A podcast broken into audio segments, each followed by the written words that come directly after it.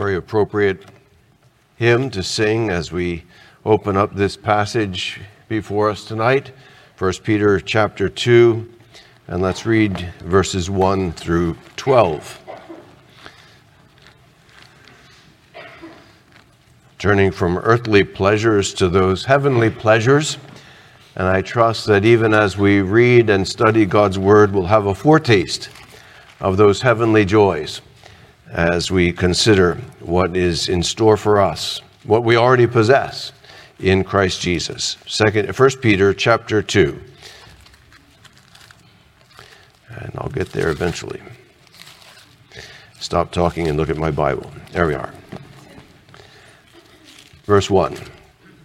Therefore, putting aside all malice and all guile and hypocrisy and envy and all slander, like newborn babes, long for the pure milk of the word, that by it you may grow in respect of salvation, if you have tasted that the Lord is kind.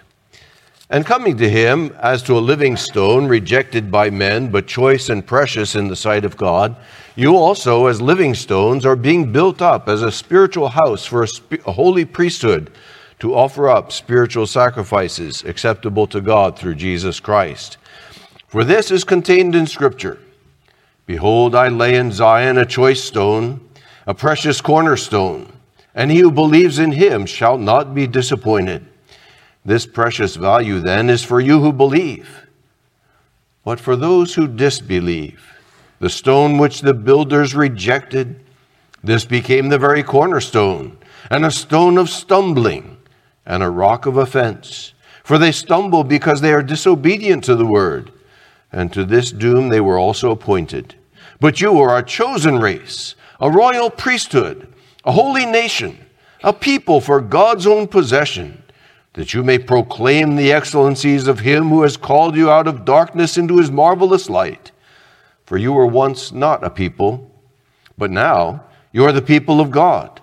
You had not received mercy, but now you have received mercy. Beloved, I urge you as aliens and strangers, to abstain from fleshly lusts which wage war against the soul. Keep your behavior excellent among the Gentiles, so that in the thing in which they slander you as evildoers, they may, on account of your good deeds as they observe them, glorify God in the day of visitation. Let's ask that God would again make heavenly realities eternal realities fresh to our sight as we consider His Word together this evening. Let's pray.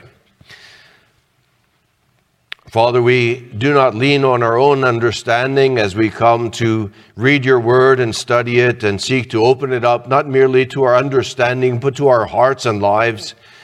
We lean upon your spirit and we ask, even as we heard that promise this morning repeated to us, how much more will you give the Holy Spirit to those who ask? Good gifts.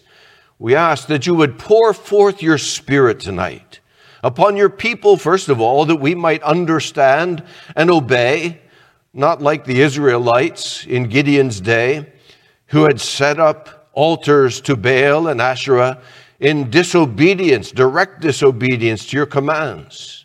May the altars of our hearts be cast down and burned. We ask that you would direct us in paths of obedience. And we ask too that you would pour out your Spirit on those who know you not yet, that tonight light would shine in the darkness. Hear us, we pray in Jesus' name. Amen. Now, as we have seen in this, these couple of verses, especially, we're focusing on verses 11 and 12. After having tasted that the Lord is kind, and I hope that you have tasted and not only tasted, but you devour this reality. Then how should we then live? Well, Peter, by the inspiration of the Spirit, directs us. We should not feast our souls on this world. We should not set up those altars in our hearts, but we should abstain from fleshly lusts and we should keep our behavior excellent. We should walk in the light of the glory of the God who called us out of darkness into his marvelous light. We should walk to please him and not to please the flesh. This is obvious, and you might say, well, duh, yeah, of course. But sad to say, our lives don't always reflect that this is as obvious as it should be. And tonight, having considered those things last week, abstain from fleshly lusts. We, we looked at that. What are some of those lusts? And we should abstain. We should keep an arm, not just an arm's length, a football field's length, miles length away from these things. And we should have excellent behavior. And we looked at what that uh, might, how that might appear before a watching world. And then I gave you a homework assignment. And I hope that you gave that some consideration. What are the motivations that are given here to us by Peter through the inspiration of the Spirit to move us, to incite us to do these things, to abstain from fleshly lusts and to have excellent behavior? And one of them we already considered last week that we're beloved of God. And we heard uh, more of that this morning of God's amazing love. How can it be that thou, my God, should die for me. Amazing love. Well, that's one of them. Beloved, Peter addresses these readers. But it's not just Peter who loved them, it's God Himself. That was one motivation. Out of love, because our God has loved us first. But then there are three more motivations. Did you see them? Well, I'll give you my three, and I hope they tally with your three. Another motivation is you're strangers and aliens here. This world's not your home. Why should you invest that much emotional energy and attachment to things when you're not going to keep them? You're not going to stay here. This world's not your home. You're aliens and strangers. Second motivation fleshly lusts, if you look them square in the eye, they're not your friends, they're your deadly enemies. They wage war against your soul. And you know what that means? You or them. And for them, they want it to be you. Thirdly, third motivation is the world is watching. The world is watching. And if you live by abstaining from fleshly lusts and having excellent behavior, that glorifies God and there's a day of visitation coming. And we'll study what that means. So, those are the three things. Did you get them? I'm not going to ask you to raise your hands, but uh, I hope you did. I hope that as you search the scriptures, that it's not just a matter of rote, of reading, passing your eyes across the page, but that you consider what does this say to me today? And today, it's telling us, well, this is something that ought to push us in the right direction.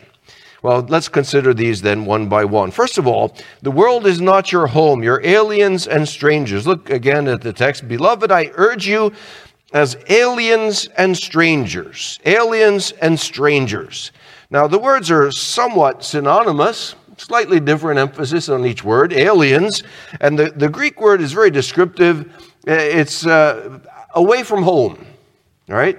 Uh, you're outside your house. You're not in your own place. You're living in a place which isn't your own. Carol and I would sometimes say to each other in the Philippines, I have a feeling we're not in Kansas anymore. Well, or New Jersey for that matter. And even though we lived there 35 years, even after all of that, it was, you know, it was home. It was home. But there was a sense in which, yeah, not quite home. We live here in the United States of America. We live here in this world. That's home. Yeah, we, we live here and yeah, we're kind of used to it. But don't get too used to it because it's not your home. You're away from home. We should have that feeling to some degree. We're not in Kansas. It's, it's, this isn't where we belong. We belong somewhere else, which is our true home. That's what this word is telling us. You are strangers here. You're outside your home place. And then the other word, alien strangers, not only away from home, but not among your own people. It's not that just that you're, you know, traveling somewhere, but that the people around you somehow are not your own people. Pilgrim's not quite the right word, but away from your people as well is the sense of this second word that's used here living among strangers. Now, of course, yeah, we get to know our neighbors, we get to know our workmates, uh, and even our relatives who are not Christians. Yes, we, we have relationships established, but there's a sense in which these are not our people. Let me use a couple of illustrations uh, for what he's talking about here. Imagine you're a tourist on vacation, uh, or you're going somewhere, and you have a, an Airbnb. And so you've, you know, go on uh, whatever website it is and book this Airbnb. And so you go there and you're going to stay for a week. And it's a nice house and it's a nice location. It's a beautiful, beautiful scenery around you. But imagine, you know, the, the, well, you think, I could improve this place.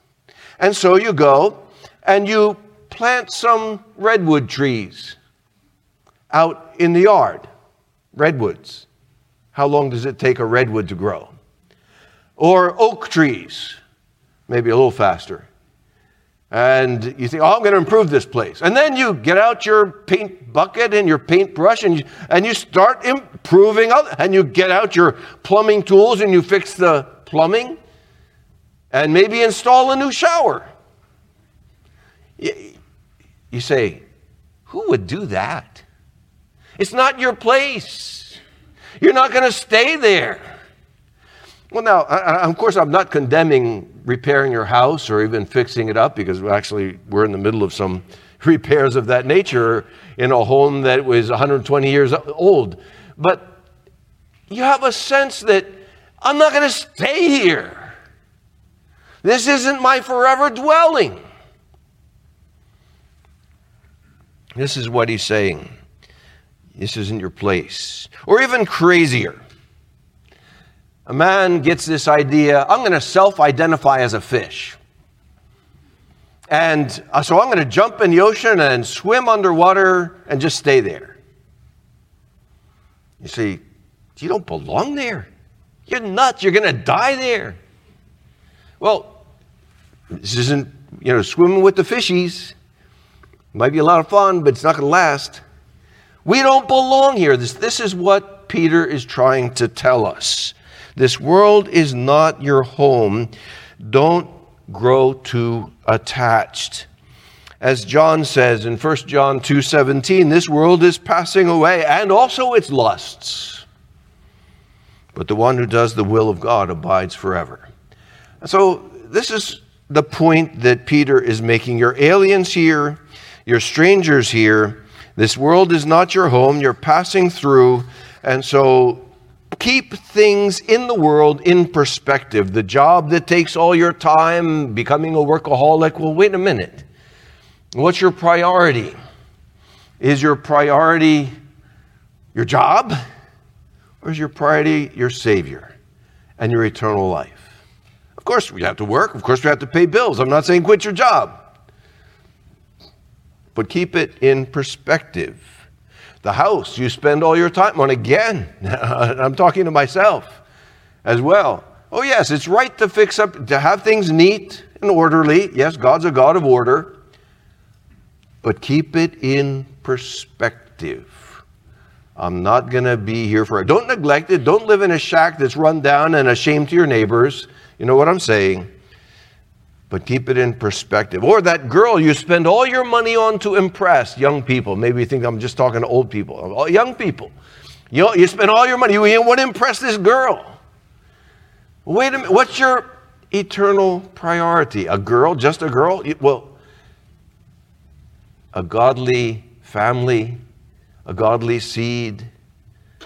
Keep things in perspective.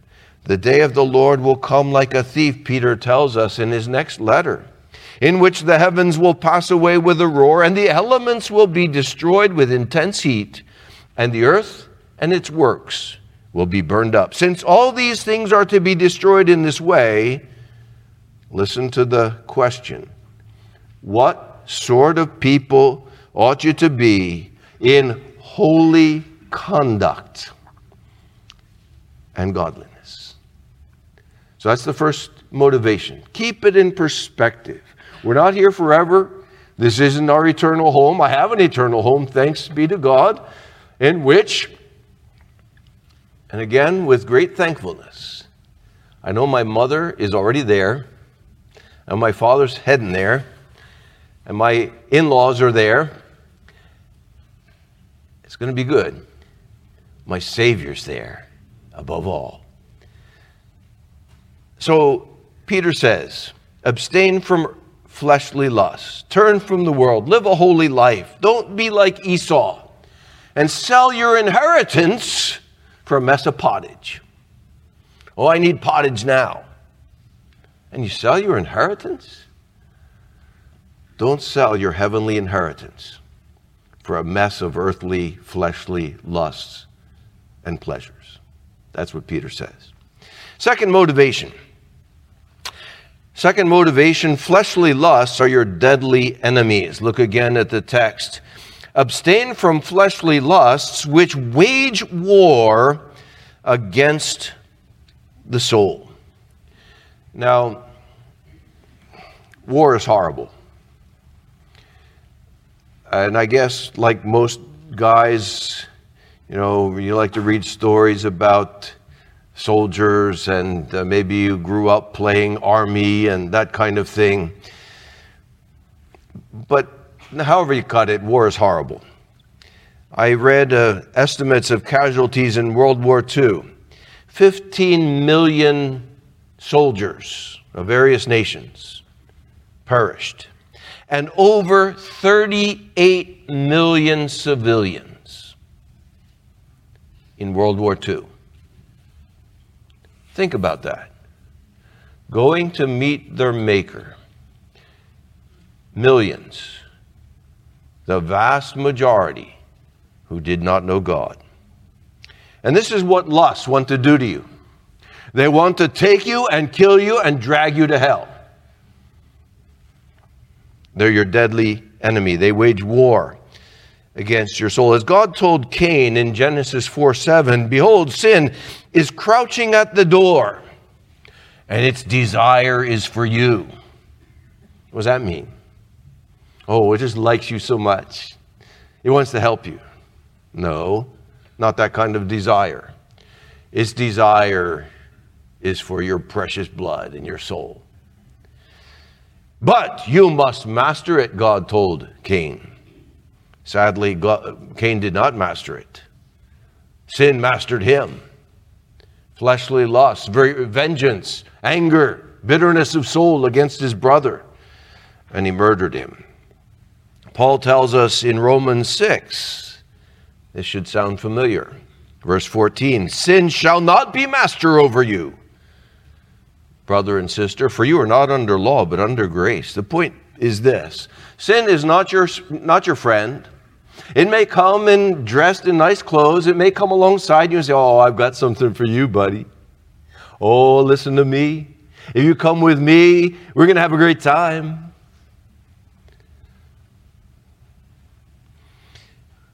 No. As Flavel put it, sin presents the bait, but hides the hook. Don't forget the hook.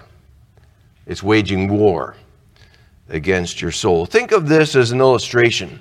As Hitler's troops in, invaded Poland, advanced across Poland, taking city after city, village after village, taking the Jews from those cities and sending them into uh, prison camps.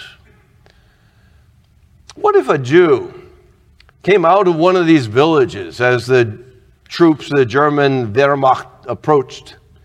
Threw himself into their arms and said, Take me.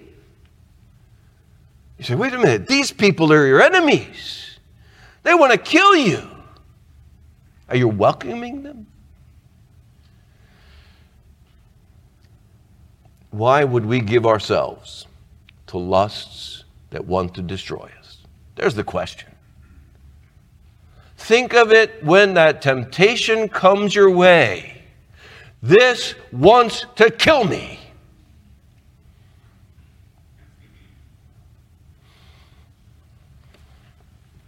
Let's take some examples. The lust of the flesh, especially in terms of sexual immorality. pornography leading to adultery. Uh, the Proverbs gives us this picture in chapter 7 of the evil woman. Now, therefore, my sons, listen to me, pay attention to the words of my mouth. Do not let your heart turn aside to her ways. Do not stray into her paths, for many are the victims, is what my version translates the word, but it literally means pierced ones. Many are the victims, the pierced ones she has cast down, and numerous are all her slain. Her house is the way to Sheol, descending to the chambers of death. Don't be her victim. Don't let her pierce you. This is my enemy. This, whatever website, magazine, whatever movie, it wants to kill me. It's my enemy. It's not my friend. Don't be the victim. Angry words, the, sword, the tongue is like a sword, and it would embroil you in war and lead to your death. Pride, God is opposed to the proud. You want God to be your enemy? Sin, pride is your enemy. Resist, put away, keep your distance from the lusts of the flesh. It's a battle to the death. It's you or sin. Either you kill sin or sin will kill you. That's what we're talking about here. It's waging war, it's your enemy. So don't give in, abstain, keep away. Danger, danger. Don't go there. Fleshly lusts. But then the third motivation, looking back at our text, verse 12 now. Keep your behavior excellent among the Gentiles, so that in the thing in which they slander you as evildoers, they may, on account of your good deeds as they observe them, glorify God in the day of visitation. Now, the word Gentiles here, just to address that, first of all, keep your behavior excellent among the Gentiles. This is not saying, okay, we're Jews, they're Gentiles, but this word is, let me just use Lenski's uh, definition or description here. He says, the word nations here is used in the religious sense of pagans, a non people, as far as God is concerned, going back to verse 10, not a people, uh, as Peter's readers were before they got to be mercied, to receive mercy from God. That's non Christians he's talking about, and he gives, uses this term. Gentiles to describe them. Nations would be another translation of the Greek word. Gentiles. Well, what do these non Christians do? What does the world do to Christians? Well, few, let's look at three things that are contained here. First of all, Gentiles slander Christians. Look again at the text. They slander you as evildoers. And this is in spite of good works. They may, on account of your good works, as they observe them. They observe your good works. They see them, and in their heart of hearts, they acknowledge that you're doing good. And yet, they still say you're evildoers. Now, isn't this the case? You know, they may observe, oh, for example, that uh, you're good workers. In fact, you're one of the hardest workers on the job. And they love you for it. No. Um, they may observe that you're kind to your wife. Well, they've been divorced 10 times, and they've got a rocky marriage now. They notice you have a happy home with well behaved children, although not perfect, to be honest. That you are honest, trustworthy, kind to others, like the Good Samaritan. They observe these things, and still they slander you in spite of your good works. They say, well, you know, these Christians, they're, they're really evildoers. They're heretics. They're, they're you know, back in the day, uh, Christians were called cannibals because they misunderstood the Lord's Supper and they thought, oh, they're eating, they think they're eating the body of a, of a dead man, and these people are really weirdos. They're cannibals and, and horrible. Those were accusations that were thrown about about early Christians. Well, in spite of all their good deeds, you can read the account in that letter to Trajan about you know what Christians were doing, and you know why are they being? Uh, why should we treat them this way? I mean, I don't see any harm in them. They're doing good. Well, still they're hated and persecuted in the world. Sometimes we're persecuted and slandered because of, not in spite of, but because of our good works. Because unbelievers, I mean, the world, let's put it that way, hates the light. John 3 19 and 20. This is the judgment that the light has come into the world, and men love the darkness rather than the light, for their deeds were evil. For everyone who does evil hates the light and does not come to the light because or lest his deeds should be exposed. So again, the, the good worker, you know, you work harder than the others. That you, when the boss goes away, you don't slack off. You just keep working. And what do they what do they say to you on the job? You don't have to work so hard.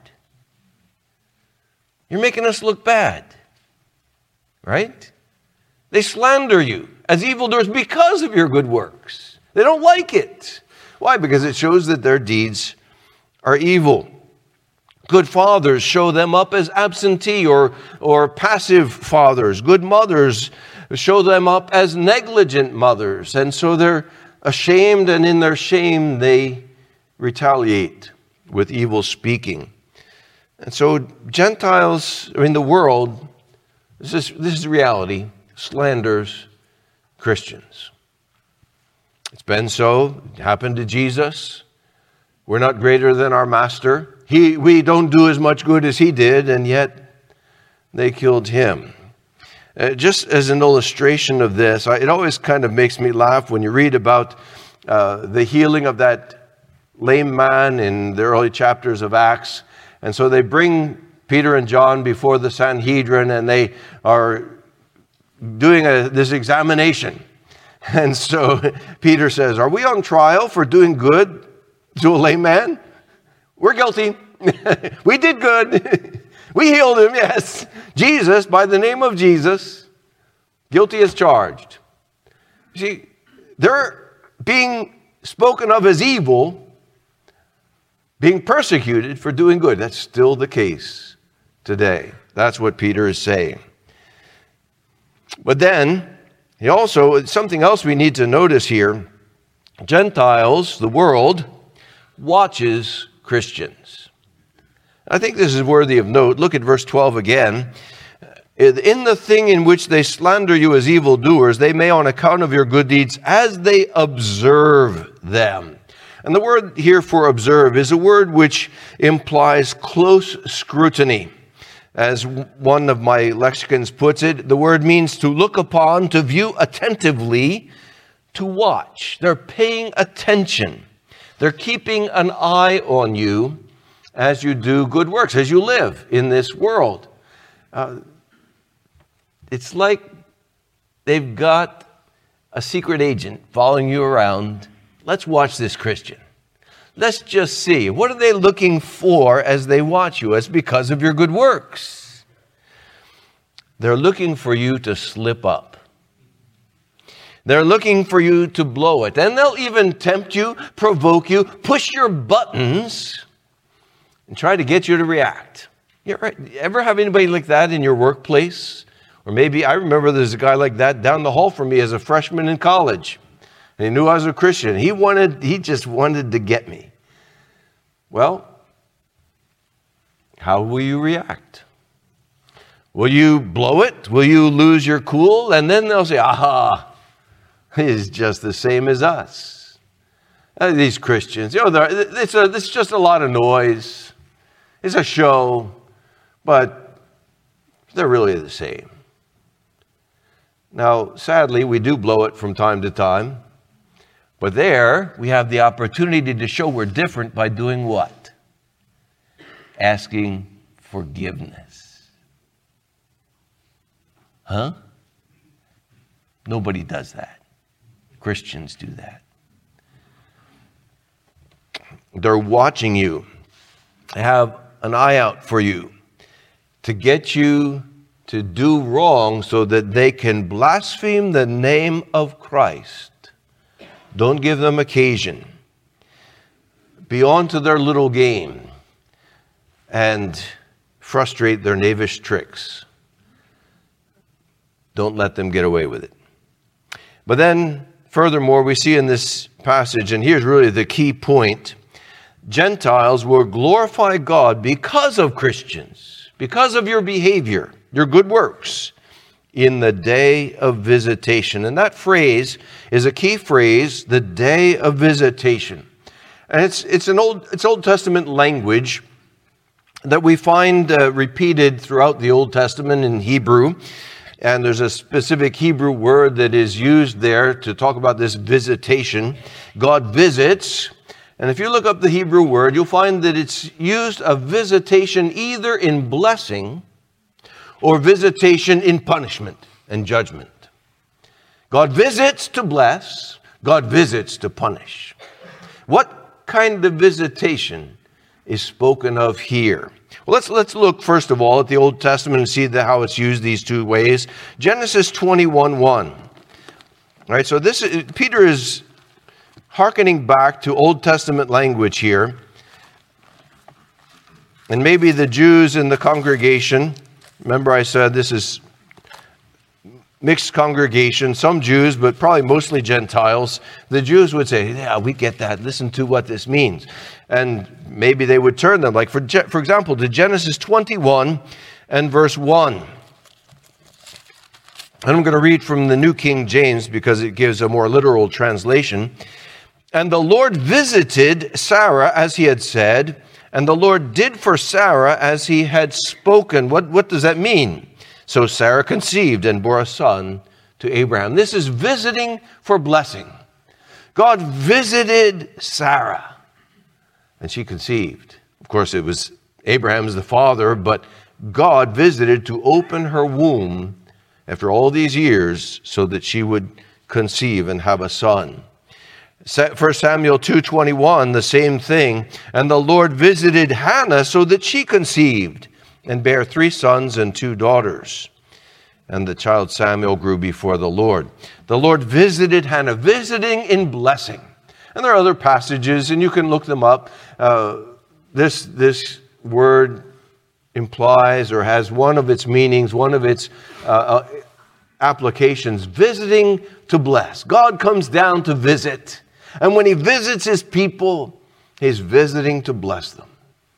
But then we have this word used of visiting in punishment or curse or judgment. Isaiah chapter 10. Isaiah chapter 10 is an example of this.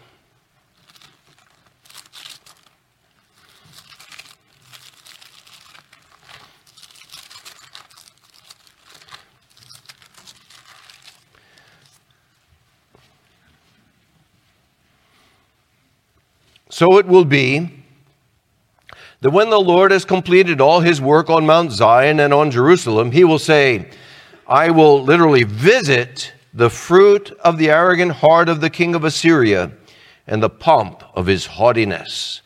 My translation takes this word visit and translates it punish. But it's the word visit. It's the, that same verb. God visited Sarah. I will visit Assyria. I will visit and punish the fruit of his arrogant heart. And back in verse 3, if you look back there, we have this very phrase, the day of visitation. Now, what will you do in the day of, and it's the noun form of the verb, visitation. What will you do in the day of visitation and in the devastation which will come from afar? To whom will you flee for help, and where will you leave your wealth? The day of visitation. And so here, this day of visitation is a day of punishment, a day of judgment. And so now turning back to our text, which is it? They will glorify God as they observe, watch, keep an eye on your good works. They will glorify God in the day of visitation. Well, remembering that the word has these two foci, these two applications, visiting for blessing, visiting for punishment. Well, I believe it goes both ways. It's not meant to be ambiguous, it's meant to cause our minds to think of how God might use our testimony before a watching world as they observe you? Well, he might visit in blessing. And of course, this is our desire that our testimony, our example, our lives would shine, as Jesus said in the Sermon on the Mount, let your light so shine before men that they may what? Glorify God. We might add in the day of visitation. Glorify God. How would they glorify God? Well, if they see your good testimony, they see your life, they see how you love your wife. They see how you care for your children. They see how you do your work conscientiously. They see how you are careful to keep your word, that you are true to your statements, you're faithful in what you say and do. And they observe how you're kind and thoughtful to others. And this shines in the darkness. They observe this. They notice this. They may be convicted of their sins. They may be convinced of the truth and power of the gospel. What makes you to differ? Peter says they may even ask you to give an account for that hope that's in you. Well, observing your behavior may be used of God to bring them to the light. Look at chapter 3. And there are reflections here in 1 Peter chapter 3 of what he has just said. Verses 11 and 12 are kind of an introduction to this whole next section of his letter in which he's dealing with ethical issues. And he says, In the same way, you wives, be submissive to your own husbands, so that even if any of them are disobedient to the word, they may be won without a word by the behavior same word as in verse 12. Keep your behavior excellent. As they observe, uh, by the behavior of their wives, as they observe your chaste and respectable behavior. Again, same word, behavior. They see your excellent behavior. But notice the word observe. It's the same word there, too. And it's not a word that's common in the New Testament. Peter uses this word twice here because you see, the husband is watching his wife. Yeah, Christians, they're all hypocrites, except for my wife. She's the real deal. I mean, I see it. I can't gainsay it. I can't say it's nonsense because look at her. The way she treats me, in spite of all this stuff I say to her, I don't know how she does it. Maybe won without a word by the behavior. And so you see, Peter is saying, you have a good testimony, chaste, respectful behavior, that's a convincing argument. You may say, oh, you know, but Christians, they're a bunch of hypocrites. I, I don't know. You believe this Jesus, but I can't, I can't argue the way my wife is. There's something happened to her. She's different. I can't get around it. You see, a glowing testimony. We're not perfect. Yeah, I'm not perfect either. But we're different. Let your light shine before the watching world. They may hate our doctrine. They may not like a crucified Savior. They might say it's foolishness, it's a stumbling block. But they can't get around a changed life. How convincing is this argument to a wicked world? And so, orderly families, honest labor, a day's work for a day's pay, kind deeds, good Samaritan actions, your life can make the difference in those who are watching you. And I hope visitors here tonight, and you look around you, okay? I'm looking around me. I see people that I've known for some years. These are the saints upon the earth in whom is my delight and God's delight. Oh, no, they're not perfect. I'm not perfect either. And you can see our flaws, but I challenge you. You get any bunch of people together in this world. You, know, you go to your high school reunion. I went to not the dinner with my 50th uh, high school reunion. I didn't want to waste the money. Um, And in fact, my friends didn't really show up. There was only one guy that I really knew that I met there in this open house at our high school uh, building. But you, you look at them, what are they? And you take the Christians. There's a difference. There's a great difference. There's a vast chasm of a difference. I challenge you. Oh, yeah, we're not perfect. Don't get me wrong. You can find our flaws, but we're different. We're a peculiar people, people for God's own possession. He has shown mercy on us. And so, visitation and mercy. We want people to see our life, and so we want to show them let all bitterness and wrath and cl- anger and clamor and slander be put away from you, along with all malice. And be kind to one another, tender hearted, forgiving each other, just as God in Christ has also forgiven you. Be imitators of God as beloved children, and walk in love, just as Christ also loved you and gave himself up for us, an offering and a sacrifice to God as a fragrant aroma. And may we be a fragrant aroma here in this world. Kindness, not bitterness. What a difference it makes.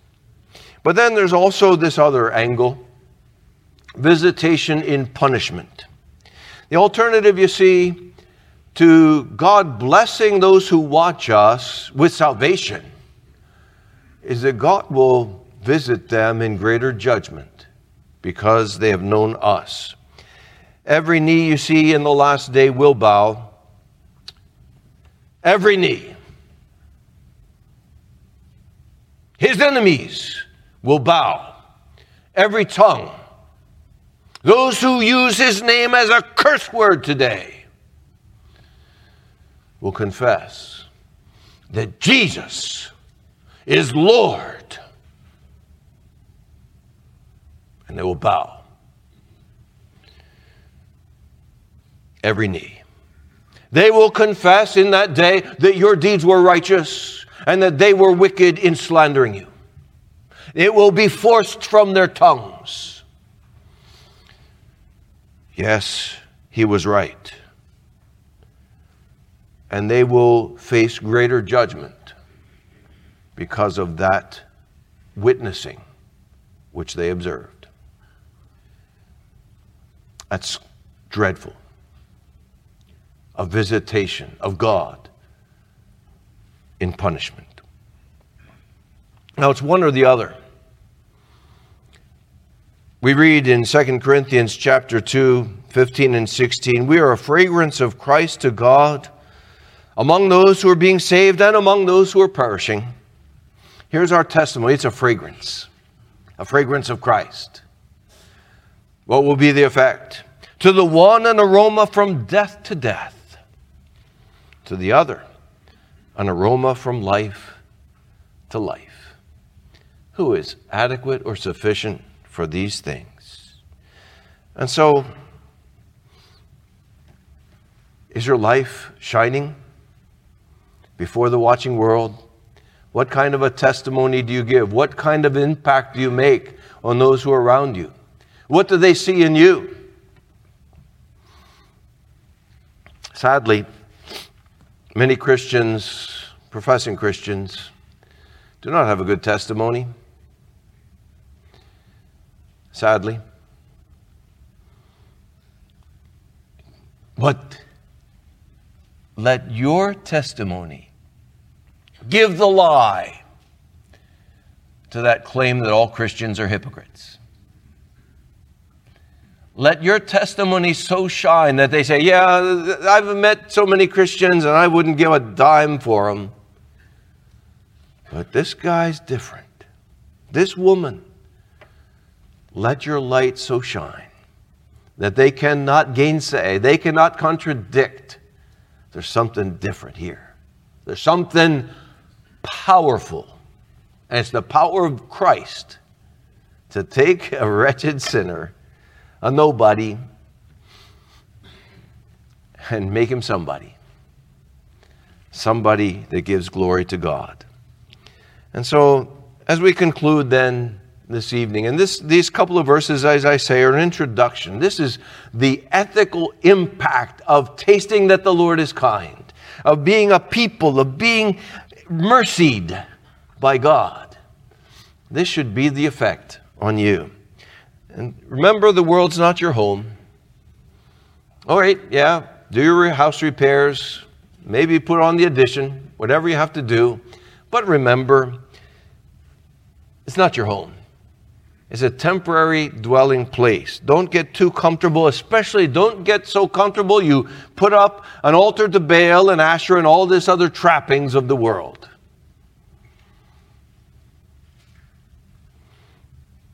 It's not your home. Put away fleshly lusts, they're your enemies. Kill them or they'll kill you.